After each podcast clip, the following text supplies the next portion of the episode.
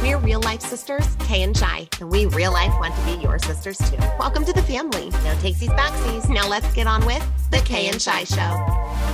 Okay, we're rounding out here in the Be a C Student Week with one of our favorite uh, principles, which is to call it like it is. Now, yesterday or in the last installment, we talked about how clarity counts, and this is in, in alignment with this message, but a little bit different because there is this real tendency to sugarcoat things or hide certain uh, inevitable truths in webs of communication and conversation that can make the message not only only not clear and, and a little bit befuddled, but can make the mission and the motivation wane as well. And so calling it like it is means that we're courageous and we're willing to say the hard thing, to to to plainly define reality, to not be so visionary, so pie in the sky, so optimistic that we aren't able to see the weeds in the garden, if you will. Um, and so being able to call it like it is is one of those skills that as we refine it over time, we really see its value value. Now, one of the hardest people to be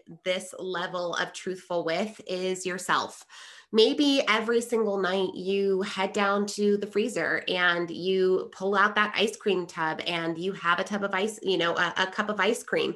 And every single night, that's your ritual and that's what you do. And what you say to yourself is, well, I just like my sweet treat, or it's my, you know, it's my one thing. Uh, but you also are having some candy during your lunch and you're also snacking on um, some sweet stuff in the afternoon. Now, chances are, that cup of ice cream is actually a sugar addiction and not just that sweet treat at the end of the day, especially if it's happening every single day of your life.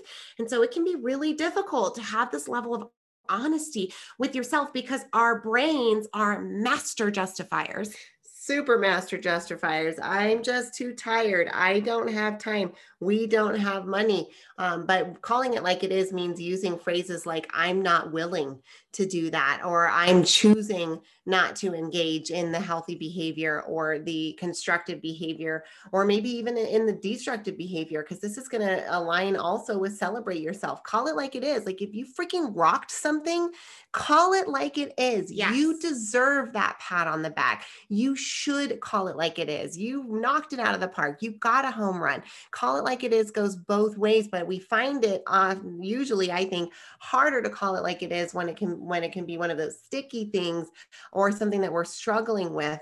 Um, one of the uh, metaphors that John Maxwell likes to use is, you know, the leader is really someone who, when they're lost with a party and they're trying to, to get back to the crash site or whatever, you know, they'll climb the tree to get the view uh, and they'll they'll call out to their party, wrong jungle right? So they're, they're they're they're calling it like it is. We're not even close to where we are. Um, and and this can be really helpful especially in leadership it could be helpful in understanding for your team, right? If your team eh, has this idea that you're really close to the end, but you're really far from the goal actually, and you're the leader and you've been sugarcoating it or trying to keep hope alive by not just telling everyone where you're actually at, this can be one of the things that ends up demotivating the team as they get closer because they realize that the goal is further than than they might have seen initially. Now last week you heard us talk about crisis leadership and Shai, you talked a little bit about this uh, this nut of realism surrounded by the chocolate of hope.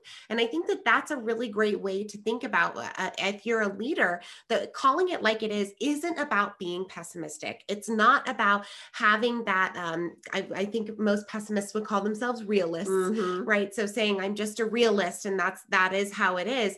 But it's about balancing this idea of this truthfulness, this reality of the situation while continuing to breed hope in the people that follow you. Tony Robbins says, you know, don't you you can you don't just want to look at your garden and chant there's no weeds there's no weeds there's no weeds right that would be kind of that that maybe idealistic picture of positive thinking and affirmations to manifest the garden with no weeds. He says, you know, if you really want to be a leader and an achiever um, and, and a high earner in all respects of, of the word, then you're going to look at the garden and you're going to say, there's weeds right there and what are the strategies to getting out weeds and what are the ones that are going to employ methods that I am in alignment with. And so calling it like it is and saying there's weeds in the garden or money's running out or my health is in danger or our relationship is on the rocks, calling it like it is allows you to have clarity about where your starting place is so that you can identify where it is that you want to go from there and ultimately take steps to do it. So we want to call it like it is so that we can gain the clarity, so we can consistently take action and then we can celebrate ourselves along the way.